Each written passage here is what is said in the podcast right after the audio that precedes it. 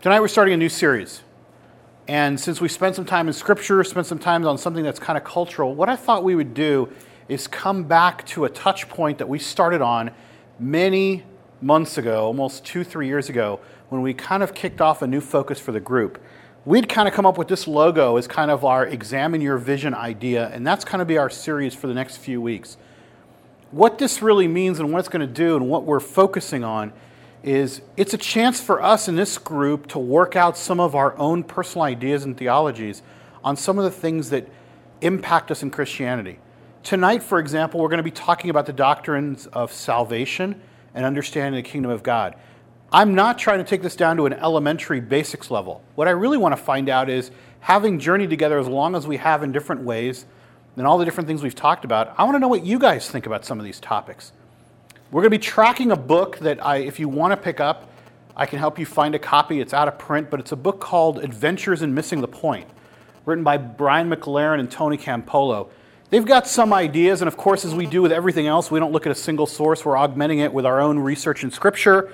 I'm looking at other authors, and I'm looking at other, just my own work on what do some of these things do. But here's the point of their book they start off with the idea that a lot of times Christians just miss the point. They're spending so much time talking about the wrong things, they miss what maybe Jesus was really trying to say, what the church should really be about. So I'm not going to really track them 100% to the point where I want to title this series and chase that, but that's kind of where we're going to go. We're going to pick out some topics that seem familiar and find out if we even agree on what these topics are all about. Okay, so that's kind of what our series is going to kind of start off on tonight, let's start off with salvation, for example.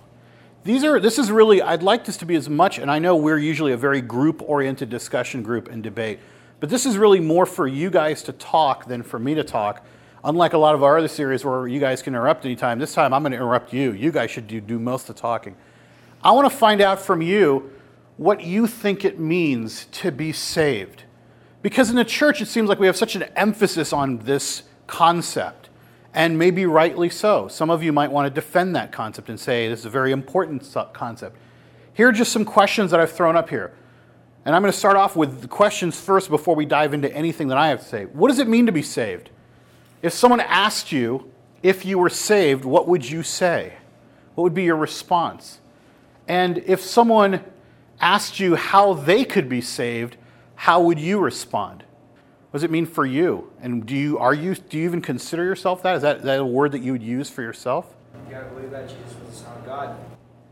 So you're defining salvation as You have to believe that he was the Son of God and that he died and rose again. So if you believe that he's the Son of God and he rose again, you're Saved. saved.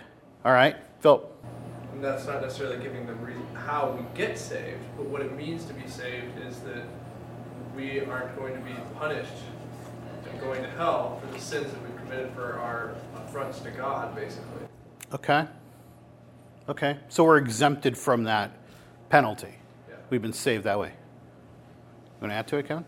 It's got to be out of like a relationship with the Lord too. It's God, you know, He says, you know, there's going to be people who do things in His name, and they're going to come up there and they're going to, and Jesus, God's going to say, I didn't know you. They they knew Jesus died. You know, they they they believed in Him, but they didn't have a relationship with Him, a genuine relationship with the. I don't know. It's hard to. Okay. So you want it to be personal. Yeah, James? Um, maybe to be saved is to be um, to, re- to be rescued from your own rebelliousness uh, in a future sense in that eternal separation from God, but in a present sense, um, the present separation from God and the consequences thereof. You're saved because you don't have to live according to your past actions. You don't have to live according to the flesh that would try to make you live a certain way. You're saved instead to be able to live with God and for God. Okay. If I skip down, yeah, Angela, you want to add to it? Yeah, I wouldn't use that word because there's like bad connotation connected to it. So you don't like the word saved. No. Okay. What, what's wrong with the word to you? Because it's been abused. And since it's been abused, then you have to redefine what Christ is saying. I mean, I would probably say, um, oh, so you mean believe, I would use the definition other than the word. I'd be like, oh, you believe that Christ is, came to align you with the Father, or you, you want to be aligned with truth, you want to. I, I wouldn't use the word saved because there's just bad stuff around it. It's just, it's one of those words that people have used to exclude others. And, and so when words have been used to, to have like the self-righteous, because they already have those definitions inputted in there. If I asked, if someone came up to you and said, How are you, how does one become saved? Let's use the word for a moment, even though there's an objection made to using it, which is why I put it in quotes, by the way.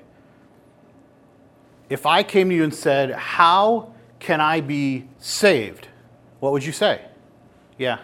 Well, I think to acknowledge and realize internally that you are a sinful person, and then accepting that the only way that you can be free from your sin or be, is to accept Jesus as Christ. So, how do I do that right now? Is that like, do we have to? You internally believe something. That that's internally acknowledging something is a process that goes about it, even though it's not tangible. Um, so that has to happen. And if that is the case already, then there's no tangible thing that absolutely has to happen except understand it, confessing it verbally. Okay. Anyone else want to answer my question? If I said, if I just came up to you and said, how, how is one saved? How's it happen? What do I do? Do I raise my hand in church? What happens? I, I would have to ask what, first of all, what they mean by that, I would validate that the fact that they're seeking God, it already means that their hearts have been warmed. What if someone goes, How do I get to heaven? What do you say? I'd be like, well, the only thing you want from me is to tell you how to get to heaven. That's how I would respond. Sure. I would I have to see what they're because if somebody's sincere, they're gonna be like, I want a journey. It could happen automatically. But it usually takes a while to even understand the teachings of Jesus and to surrender to them. So Are you saved? uh, if I have to use those words, if I must, then I'm convinced that I have a relationship with Christ. But I asked you if you were saved. Yeah. And that means I will be with God in heaven. I hate those words. No, but if I, I just admire you and I want to be saved like you, like how do I become like you? That's a problem. All right? Is salvation a one time event or is it a journey? You're kind of talking about it like it's some sort of process. Like over time, I'm going to become saved. The Or is- relationship's a journey, but the, the it is like a one time thing though too, because you know ultimately it's like with the Bible it says it. You know Romans 10, 9, John three sixteen. That's what it says. Well, what, are- what I mean, just tell us what the verses say. Well, it's like you guys For God so loved the world that he gave his only begotten Son. Okay. Whosoever believeth in him shall not perish, but have everlasting life. Okay, that's John 3:16 and what's Romans 10:9? Romans 10.9 is if you could wait, if you confess with your mouth the Lord Jesus and believe uh, in your heart that God raised him from the dead, you will be saved. Okay, but what, what does that equal? If I say Romans 10:9, I believe with my heart I am It's you're saved. I'm saved. That's what it says. Okay. Kevin? What do you do with, like what I said earlier, how God says, or these people say, I did these things in your name? They're ministering in the name of Jesus. They didn't believe in their heart. It's your heart. So they were faking it? Acts. I totally think so. Saved by grace All right. through faith. Okay. Not by acts. Okay. That's that's the thing. Yeah. I'm trying. To, I'm looking for it right now, but continue to work out your salvation with fear and trembling. Right. Um, so salvation is a, a one-time event. There's a moment in time where you become saved, but then it's also a, a process. You work out your salvation. What does this mean for me? What is this? Salvation is, is an acceptance, it's a commitment, and it's a relationship. You accept what Christ has already done. You commit yourself to Him forever, and you walk in that relationship. I guess you could say it's the beginning of the new journey. Oh, okay. So it's but then it doesn't sound like it's a one-time event then. I mean, so far the skeptic's kind of scratching his head going, I don't know, like I just I was asking a simple question like how do I become like you people? But it sounds like you people are all over the, the map. All right. You guys have probably seen this before. We've asked this question. All right. If you had to tell me, according to your beliefs, what I should do to journey with Christ somehow, here are my choices. A, you accept Him first, then read the Bible, then ask some questions about it, then grow in your faith, and then finally get involved in what Christ is doing on earth. That's choice A. B, let's get involved in Christ's work on earth, ask some questions, read the Bible, grow in my faith, and then later accept Christ. That's kind of my other journey to salvation. So this one's kind of like start off with accepting Him and then some other stuff, leading finally to working. B is like, you know, just get involved right from the beginning, start journeying, reading, asking questions, and then someday I'm going to accept Christ. C is let's read the Bible, ask questions, grow in your faith, accept Christ, and then get working. So that's kind of more the educational method. You know, I want to first know what it's about, accept Him, and then I'll get busy doing His work once I accept Him. What, which one do you think is the right approach and, and why? I mean, I know there could be other approaches, but if you had to pick between these three, all right, what would you pick, Philip? B and C both offer valid approaches depending on the person. A is the only one I don't know if I can really fully buy because I can't see someone just out of the blue having no questions whatsoever about anything but just accepting Christ and being like, huh, now I'm confused. What does A sound like? What I mean, what what kinds of uh, models would A use if you're going to evangelize using A? How's that work? Can you give me a real life example? Sure, Harvest Crusade. Yeah, okay. You're at the big Dodger Stadium, right? Okay. But you hear a sermon or a street evangelist and he tells you this thing and he tells you how Jesus loves you and he's going to save you and he draws a picture and there's a cross and it's a bridge and all these things. And at the end of it, you're really excited, you know, because you're thinking, like, I finally figured out the way to get to heaven, cross the chasm. So I start with A. I'm going to accept Christ. Then he hands me my little Gideon's Bible and I go home. I start to read. I have no idea what it's all about. You know, I ask questions, I grow in my faith, and then someday I get involved. Yeah, you guys laugh, but I see that happen all the time. I meet people. Right, I think it's all. All right. Hey, I look. I think A, B, and C. I'm just trying to figure out where you guys are at, Kevin. Oh, I was going to give another A example. Um, was someone starts, you know, they're in a traumatic accident, you know, and they're like all of a sudden thinking spiritual, Lord, if you get me out of this, um, you know, I give my life to you, and like it's just an instantaneous thing. Sure. Is there one up there? Okay, I'm not saying that people can't come to Jesus. I mean, people can come to Christ in lots of ways, Yeah.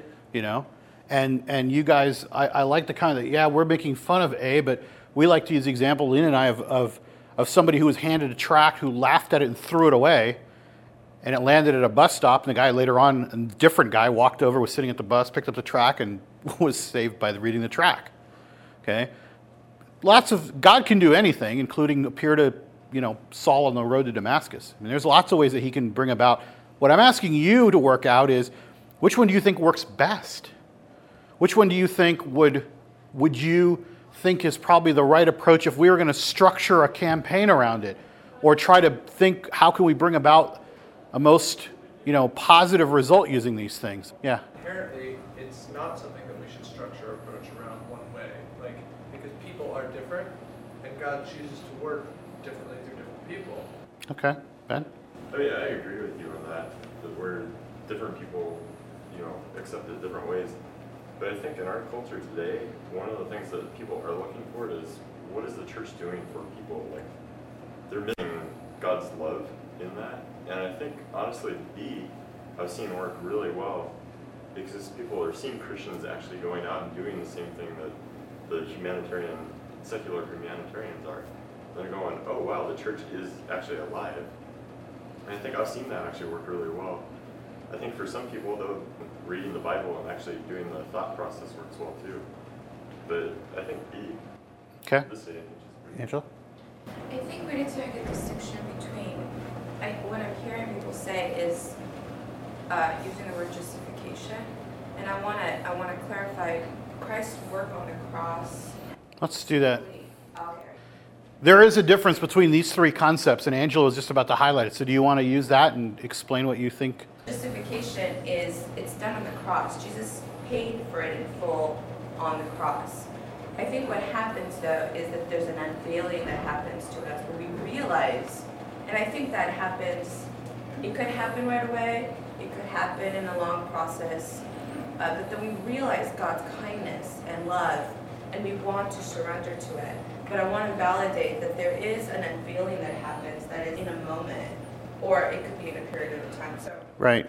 Paul separates these concepts into three different concepts, by the way, and let's just kind of a very quick summary of Pauline theology on salvation. Just to remind you, he believes that justification, like Angela said, is, a, is an act that was done by Christ that cannot be earned. It's the grace that he gives us, is the act of justification. It's the act that gives us the right to be just in front of God. You were talking, a while about, about salvation and saved. Okay, let's take the salvation word out and dissect it into three different words that are used. Justification is that concept some of you are scratching at where it's like by the grace of God and through nothing that we did, but solely as a result of what He did, we are made just. We are justified to, to God, so that there is no longer a penalty. And that's that concept of salvation some of you were talking about, about being saved from the penalty. Okay? But that's, that may be the point that some of you are identifying as the one time thing. Now, I don't mean one time thing like you say it only because you say a prayer. I'm saying that the justification, you don't do anything to get. It's there. You just have to accept that. That's the acceptance point. From that point on, as some of you started talking about a journey that goes forward, that's the concept of sanctification, a lifelong effort to become more Christ like. You have time on earth, unlike perhaps the thief on the cross who has no time on earth. When he turns to his left or right and discovers Jesus right there and finds his quote unquote salvation through justification at the last moments of his life. He doesn't have time to go on this road of sanctification to become more Christ like. He's just there at that moment. But everyone in this room who proclaims that Christ is their God we have time to be on this road of sanctification. And finally, there is the concept of glorification when we're finally glorified by the Father at that moment of judgment, when, of course, because we've been justified, we will be glorified. And that's also biblical from Romans, that those people who've been justified will be glorified and brought into heaven. Okay? But this is the concept that a lot of Christians forget the sanctification we are so focused sometimes in our churches, and maybe not this group, but in churches about getting someone to raise their hand, come down the aisle, say the prayer, kind of making it like I'm an in or I'm out. And there is some truth to that under the concept of justification. But then we forget that while we're clubbing everybody over the head sometimes with are you saved, when were you saved, how were you saved, that we're not working out the rest. And that might be that concept of working out our salvation with fear and trembling, because there's that concept of how far we are from true Christ like imitation. We're so far away from that, but we're constantly hoping moving closer and closer to it. So I want to throw the concept out because we use this damaged word sometimes. I think Angela is probably correct that it's somewhat misused and damaged, that we're so focused on whether people are saved and it's really kind of multiple concepts rolled up into a word that we use interchangeably sometimes, and we're not really even dealing with the true issues. Because even people that have been quote unquote saved or justified still have a lot of work to do, and they're not getting it done. Maybe that's us. In Brian McLaren's book, he makes this analogy of a race. He says, Imagine that there was a kingdom in which everyone was bored out of their minds and there was nothing to do in the land, so they decide that the best thing they're going to do is put on a race. And everybody is excited to come see this race. And here are some of the runners getting ready for the race. And of course, there's people who don't even believe there's going to be a race, so they don't even show up. But then there are some people who are excited to see a race, so they all line the stadiums. And some of the runners actually show up ready to run. And they line up on the starting line and everybody's excited to see because the promise is if you run this race, you can run as long as you want and you'll never get bored. And everybody wants to see what it's going to be like. And the gun goes off, and the runners jump across the starting line, take about two or three steps, and stop. In Brian McLaren's version of this story, one falls to the ground and starts thanking the Lord for the race. Another one starts writing songs about the race and about what it's like being a runner but nobody's actually running. And all the people in the audience are looking down in the, in the stands and thinking, what are these guys doing? We wanted to see people run a race. They're just standing there. And the analogy comes back to how many Christians view salvation. We take the first few steps past the starting line, not realizing that it's just the start. That might be the concept of justification being that line. It's just the beginning, it's not the end, it's not the finish line. Just as silly as it would be to watch people falling on their knees and thanking somebody for starting the race when they haven't even finished it, or even run past the second or third step, or is watching people write all these songs about what it's like to be a runner, how great the race is, and all these things, is sometimes the way we spend all our time writing songs and things about all these concepts, and we're not actually running the race. In the parable, the people watching kind of get frustrated and figure that they could run this thing better than all those people that they came to watch. And I'm sure that they signify the people that are watching us as Christians sometimes who are so excited about being saved, just crossing the starting line, that we have no concept that we really should be running a race, as Paul tells us, towards a finish line, not just a starting line.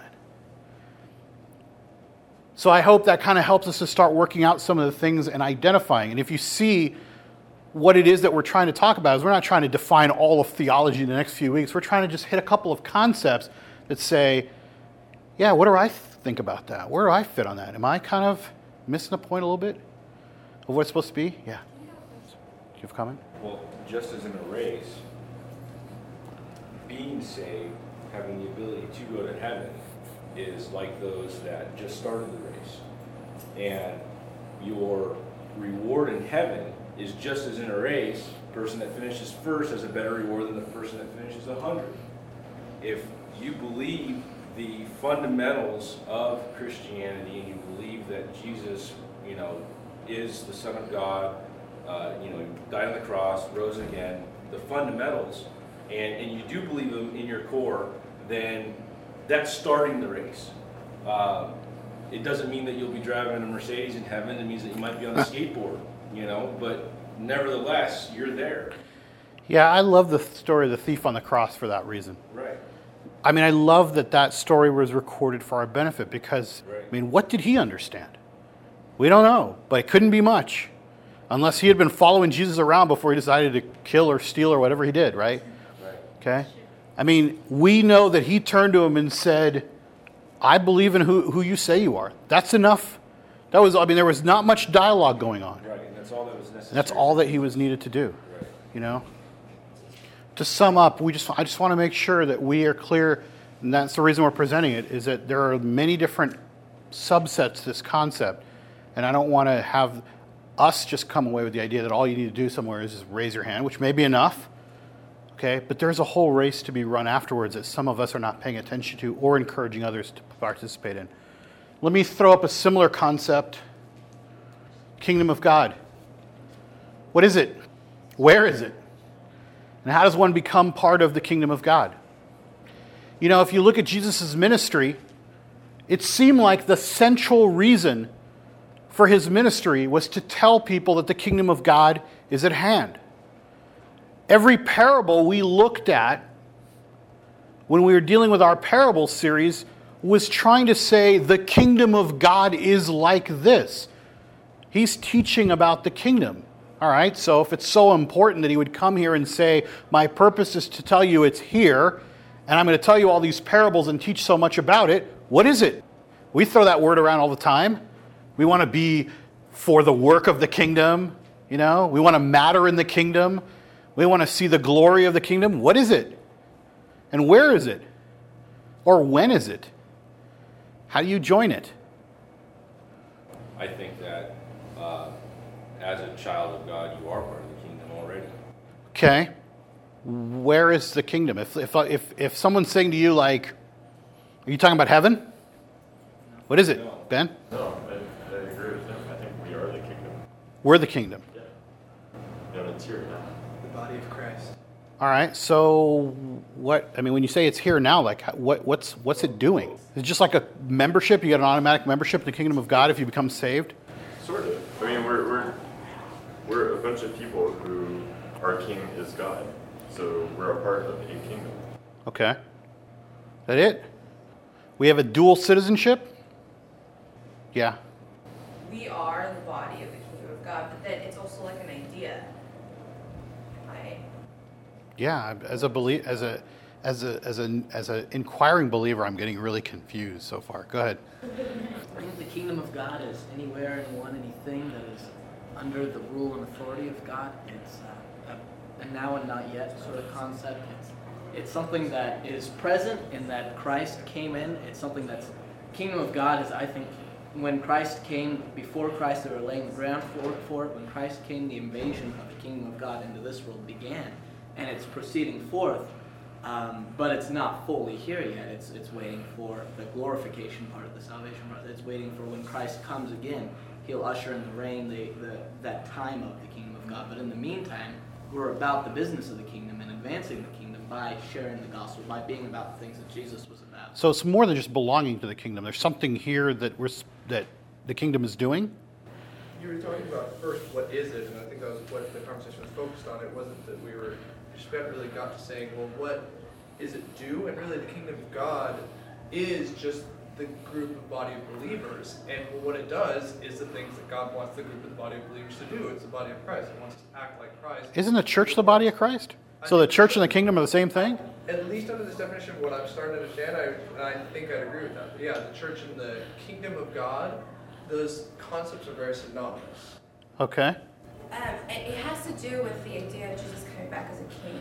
And I think it's very specific what Christ was saying, You think the kingdom of God, the Jewish people, was going to look like this, but this is what the kingdom of God looks like, and it's feeding the poor, it's healing the broken. So he's rede- redefining what it means to be the people of God. Okay. Jesus told us to pray this prayer, right? Lord's Prayer. And in the midst of the Lord's Prayer, there's these words Thy kingdom come, thy will be done. Well, if you're part of the kingdom, what does it mean when the kingdom comes? Yeah. I Yeah. don't, I don't think that the kingdom is synonymous with the church, and I don't think it's synonymous with heaven either, or just both of them added together. Well, what Jesus said to the Pharisees when they're questioning what he was doing, he said, you know, if, if, you know, when he was talking about driving out demons, he says, if I drive out demons by the finger of God, then the kingdom of God is truly among you. That has nothing to do with whether the believer is present or not. He's talking about the power of God being there to work, to do what the kingdom is there to do, to drive out Satan, to preach the lost, to, or to preach the gospel to the lost, to bring out the captives, to open the eyes of the blind, to reconcile people with God. Okay. Let's take a quick straw poll. How many people think the kingdom of God is limited to heaven? Okay, that's good. You're actually in a minority of Christians, but it's good that you're in that minority because a lot of Christians believe that's what the kingdom is. How many people think the kingdom of God is limited to earth? Because if you look at the Lord's Prayer, he's kind of hinting that it's probably somewhere in both of them. Thy kingdom come, thy will be done on earth as it is in heaven. You guys are already scratching at the fact that there might be more than one idea of what the kingdom really is, and it may not be all encompassed in one or the other. Let me lay it out the way theologians explain this. They actually believe the kingdom is divided into three concepts, and I want to get the names right. I'll try to do this. You talked about the kingdom being God's rule over everything as a king. That's called the kingdom of power. The fact that God has always ruled and will always rule, and that everything is subject to him in some way. There's what's called the kingdom of grace. It's what Jesus ushered in when he said, The kingdom is at hand. What he's really talking about in that specific context is the kingdom is available to you now. You can now begin to enter into the kingdom through that grace, through that justification that we were just alluding to. The kingdom's available now. Not necessarily heaven right away, saying you can enter the kingdom today and be subject to me as king today here on earth. And there's a kingdom to come, which is that word, thy kingdom come, is implying both together. Both of the kingdom is here now, it has come, and we pray that it will come. That's the kingdom of glory, when we are glorified in the end. So there's this concept and attention that all three are going on at the same time. God's power, His grace to bring people in, and also the glory that's yet to come in the kingdom that we finally get to, as Anthony said, where there is actually, we arrive at the destination and live in his kingdom. When you pray, Thy kingdom come, you're praying two things at the same time. Lord, bring everybody into grace, into your kingdom now, but at the same time, hurry up the days when this is over and we're with you. There's a tension between those because we want as much time as possible to bring as many people to a knowledge of Christ while at the same time we're saying, yeah, but we'd like it all to be over and be with you at the same time. The reason I raise those is because you hear this word bantered around all the time the kingdom, the kingdom, the kingdom. And most of us really need to put it into those contexts and understand we argue and debate and misunderstand some of the things that Jesus said because we're not catching the terminology straight. Philip. I, I think I'm just not understanding. Um, so I understand that you're saying like that at least in three different contexts, like kingdoms refer to different things, and that's each of those three things are. Same It has- time periods or same It, it's the same kingdom, but it has basically more than a. It's not just context and words being used differently. It actually has three components. The kingdom is if you combine the concept that God is sovereign and rules a kingdom of everything, and add to it the concept that Jesus announces that now you can enter the kingdom now before you know eternity or heaven or whatever you want to call it that today the concept is the kingdom is open for anyone who wants to do the work of the Lord today and be part of the Lord's kingdom now. The kind of now and the not yet part is the part that says and there is actually a further fulfillment of the kingdom for those who are part of it when we finally reach the destination we're glorified in that eternal version of the kingdom. For example if you said the kingdom of god was only heaven it would exclude the fact that the kingdom of god is available now. What does that mean? Well it's, a, it's god saying to his people those who choose to believe in him you don't have to wait until heaven to get busy doing my work to be part of my kingdom. Yes you live in an imperfect world. Yes this is all going to end badly for the world but you don't have to wait. You don't have to wait until you get to heaven to be part of the kingdom that I've set up. The kingdom is available now. You want to get busy? Let's get started. Now, we're going to talk in just a second about what that you can be doing and why Christians are often wrong spending their whole focus trying to get to heaven because that misses what Jesus says when he says it's at hand now. Let me just conclude with this. If there is a part of the kingdom that's available to us today, which is God saying you don't have to wait to get to heaven. If you become a child of God, if you accept me, I've got work for you to do now that's about the kingdom today. I know you guys, this is really easy. What can we do that's part of the kingdom today? We don't even need to take hands on this. You guys know there's people to feed, there's things to do, there's people to care for, there's people to love, there's people to, you know, to, to give money to, whatever it is, that's the work of the kingdom. I don't think it's too elementary, probably, for us to spend time like raising our hands going, tithing and all that. Okay, we know. The question is, does it do any good? Because one of the concepts that people look at when you look at what do you do today with the gospel, what do you do today with the kingdom that's here on earth, where God is saying, You're in, love you, now get to work. The question people ask, and they're divided into kind of two broad groups, there's a lot of subgroups, but two broad groups. People who believe in a social gospel believe that we, collectively as Christians, being empowered by God, could make this world a better place. We believe that we can do good in the world in the name of Jesus and somehow save the world from itself, keep it from getting worse and worse all the time, and that we should be working tirelessly day and night to do everything we can because this is part of God's kingdom. It's right here on earth, and we can be doing that work. People who take more of a dispensationalist view, they say, look, the Bible's clear. It's not getting any better. We're just wasting our time thinking that we're going to improve things around here. That we really should just focus on getting as many people to heaven where it's going to be good. But as far as trying to save this world, we know it's going to burn. So why are we wasting our time saving this world? That's probably a harsh statement of the way I said it. I wouldn't say they were wasting their time. They're just saying our resources would be better spent trying to get people into the kingdom to come in the next life. Because this one, even if the kingdom is available and we're part of it, there's only so much we can do because Jesus promises us that it's going to get worse and worse and worse and worse. So why fight the tide? I mean, it's biblical that it's going to get worse. Who are we to think we could stop it? What do you think about those two? I think the second one is 100% wrong. The second one's wrong? So you think that we can stop the tide? You think that the Revelation's wrong? I don't think that we can stop the tide, but I think that people that think that way and don't act on uh, doing the social gospel, just doing the saving souls and forget about the social gospel is 100% wrong. Okay. I, I understand the cost benefit analysis. If you have only some X amount of resources and the world's going to go and burn, why would you try and improve something that will eventually burn? When it would be better, ultimately, if like even if all of your resources could make a thousand people happy, but you could take those a thousand people, make them unhappy, but save one of them, that would be more worth it. But without a cost benefit analysis, what if you were asking Jesus that question? Go, Jesus, would you rather that I comforted 999 people, but they're never going to get to salvation? Or would you rather I, I just make sure that one person. Okay, well, put it this way. How did Jesus live?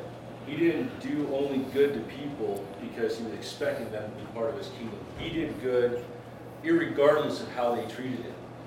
So, you know, you, you go all the way down to Peter, cut off a guy's ear, and Jesus put the ear back on the dude that took him to jail. I mean, you know, it's like, so it's not about just saving souls, and it's not about, you know, uh, the kingdom of heaven only, because that's not how Jesus lived his life at all. Zero. Okay, but are you supporting the, the other people, though? Do you think that, that we can make this world a better place? Okay, long term, long term, no, we're not going to make it better. The Bible already says that. I think that we can make people's world better. Uh, you know, if, if, if we're able to touch 100,000 people in our life or 10 people in our life, we're going to make those people's world better. We're only going to be here for so long. We can only do what we can do while we're here. Yeah, but this is really not an individual thing. Because our temptation in modern day Christianity is to think of everything in ourselves. Like we have this one time relationship with God all by ourselves. I, I really think we should think of this as a church body that will outlive our individual 60, 70, 80 year life. Like what, as a church, say God is true to his word and he's patient so that none will perish. And he's going to give us another thousand years to do this, you know? And he's like, I'm not coming back until there's a three in front of the number of the year, right? You just take your time. Okay, as a church, should we be thinking, well, uh, we got a long time. Let's do the best we can to make this heaven on earth. Or let's just try to see how many people we can get into the kingdom because, you know, the rest of the people are, yeah. uh, by beating them over the head with the Bible. We have No. to be, even expressing the kingdom of God to them is to advocate for them and to stand for, for the abuse and so forth. So we need to be a presence because if we are the kingdom of God in person and flesh, then we need to be a presence of the kingdom of God as an evangelistic tool. Okay. The dispensational mindset might be wrong. I mean, well, is wrong. That we shouldn't be concerned about people, that we shouldn't love people while we're here. But you seem so vehement against the idea that, well, evangelism is important. And speaking with words, preaching and teaching, like it says in Timothy, is important. You can't minimize that. But at the same time, you shouldn't do that to the exclusion of No, what I'm saying, what I'm saying is that, that living that way hundred percent, not including the social gospel is what's wrong. Um, you know, you vice obviously gotta have both. Right. I'm Okay. saying you don't need So we're starting to advocate a hybrid. The point of tonight and the point of the rest of the series that we're going to be touching on is really to get you guys a little bit, it's good that you're getting stirred up about some of these things. It's to show that we in the church sometimes do misuse words. We don't understand exactly what we're saying. We speak at cross angles at one another because we're not even using the same language. And we're not understanding the concepts in their correct form. So we're arguing about things that are misinterpretations sometimes. And that's how we miss the point. I don't want us to think that salvation is a one time event or that you have to be on a forever journey trying to earn it either. Paul takes great lengths in Romans to explain it. Maybe you want to look into it. The kingdom of God is a concept that takes a while to fully grasp, but we throw the word around all the time.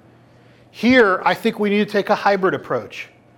I think that the Bible commands us, especially in Matthew 28, for us to go into the world and preach the gospel. and not to hold back. But if you look at Jesus' ministry, it was punctuated at all times with action. All right? That's not to earn it. He didn't have to earn anything. It was to set an example of the way that we should care for people.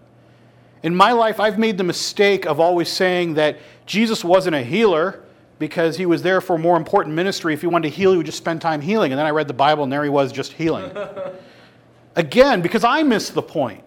Because there's times when I want to remake God into my way and say, no, no, he was all about evangelism, getting the word out and preaching parables and teaching. And that's what he was doing. And then if you read in Matthew, no, he just actually took time out in certain moments that maybe don't make up large parts of the Bible because they weren't that momentous, but he was actually just walking around, just spending time healing. So it's kind of a wake up call sometimes. Take a hybrid approach. Yeah, we need to spend time working with people and doing what Jesus would do if he was here. We're not going to save the world at least save it from its demise. But at the same time, to just give up and say, ah, you know, it's all going to burn. The only thing worth saving is just a bunch of souls, and we've dehumanized people and turned them into just souls to win. And not realize that even Jesus, he wanted to first deal with people as humans, as who they were, you know, and not just try to win them over. If you were to give a percentage, so that's more where would you fall? You mean preaching versus doing? If you're talking yeah. to give me a, a percentage weight? Yeah. You know, the problem with that as a percentage weight is I'm going to give you an answer that probably matches yours, but I don't agree with you. Here's how it would work I would say that you should probably spend 70% of your time doing and 30% of your time teaching and, and, and preaching, okay? But that's not how I feel about the importance of them. That's how much I think I should allocate my time. Because I believe with a few words you could say something and action takes much longer to put together. So you need to spend more time on action. But if you ask me to say, which one would you favor? I would almost favor the teaching and preaching slightly over just the doing, only because my personal bend is to say, even if you heal and love someone to death your whole life, but you never actually speak to them and tell them about the Word of God and give them the chance to know what it is, all you've done is fed them and clothed them and loved them. And that's important, but it's not as important as what they would gain if they had the opportunity presented to them to accept Christ and find themselves in an eternity that's much better than the way I would clothe them and feed them. They're going to live forever in a kingdom where they won't need anything forever. And, and so that's why I would say, time wise, you and I are probably in agreement. Importance wise, on what I ultimately want to see, I would feel like it would be a loss somehow if I spent my whole life just doing nothing but loving and caring and never actually presented the other piece. Okay, I love the fact that we had a lot to talk about. We've got lots more like these coming up. Um, some of them to talk about. We're going to be looking at all sorts of issues that the church debates and struggles with. And the, and the point here is not to come up with the definitive answer as much as it is to see where people miss each other and also at the same time to see what you guys think for a change. All right? Let's pray, wrap up, hang out tonight if you want to keep talking about this stuff. Let's pray. Lord, we thank you for your patience that you would even take the time to dwell amongst us as we debated things that surely must make you laugh when you hear them. Even in the midst of our own conversations, Lord, you must be thinking, didn't I say it clearly enough? That we still are trying to grasp at the wisdom and the words that you lay. And it's an attention and discussion that we start to understand you more. And Lord, take it from our minds that we would ever be smart enough to understand you or to explain you or to fully grasp you. For you are God, you are infinite, you are greater than we are. Lord, right now we take all these things that are of our mind, we lay them aside, and we come back just in a moment of worship to the eternal God who even allows us to spend time dwelling on his name. Pray these things in your name. Amen.